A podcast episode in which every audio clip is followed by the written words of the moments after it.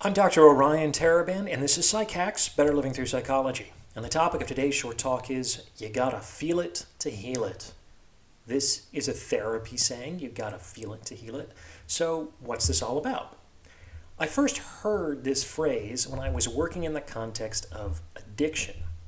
Drugs and alcohol are emotional numbing agents.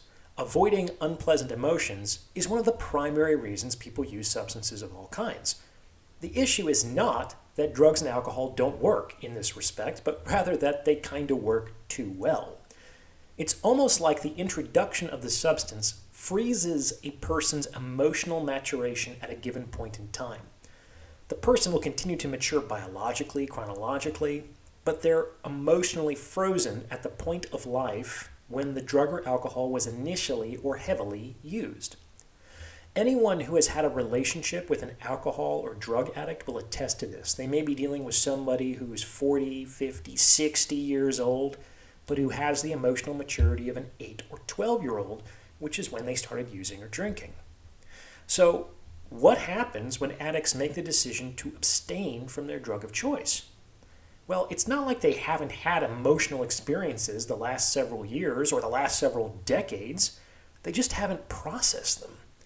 The drug or alcohol has allowed them to avoid dealing with that dimension of life in all but a superficial manner. These emotions are like frozen beneath the threshold of awareness somewhere for quite some time. Abstaining from the drug of choice causes the emotions to begin to thaw. And this can be a really uncomfortable time for recovering addicts to pass through as they suddenly may begin to experience extremely intense, apparently spontaneous emotions. These emotions were triggered by events that happened a long time ago in a place far away, but they haven't yet been appropriately processed. And since these emotions don't seem to square with what's going on in the here and now, this can be a crazy making experience. These folks feel like they're on an emotional roller coaster, and they don't really understand where the hits are coming from, and the hits are coming hard and fast. What I tell folks who are passing through this moment to consider is that the feeling is the experience of the emotion leaving the body. It's not entirely scientific, but it seems to have some psychological truth to it. You experience feelings as emotions leave. And when you're done feeling, you find that the emotion has gone. So, this feeling is actually an essential step in the recovery process.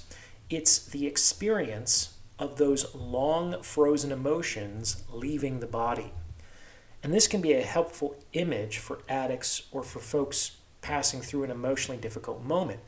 With every feeling you experience, you're potentially reducing the emotional debt that you have yet to pass through.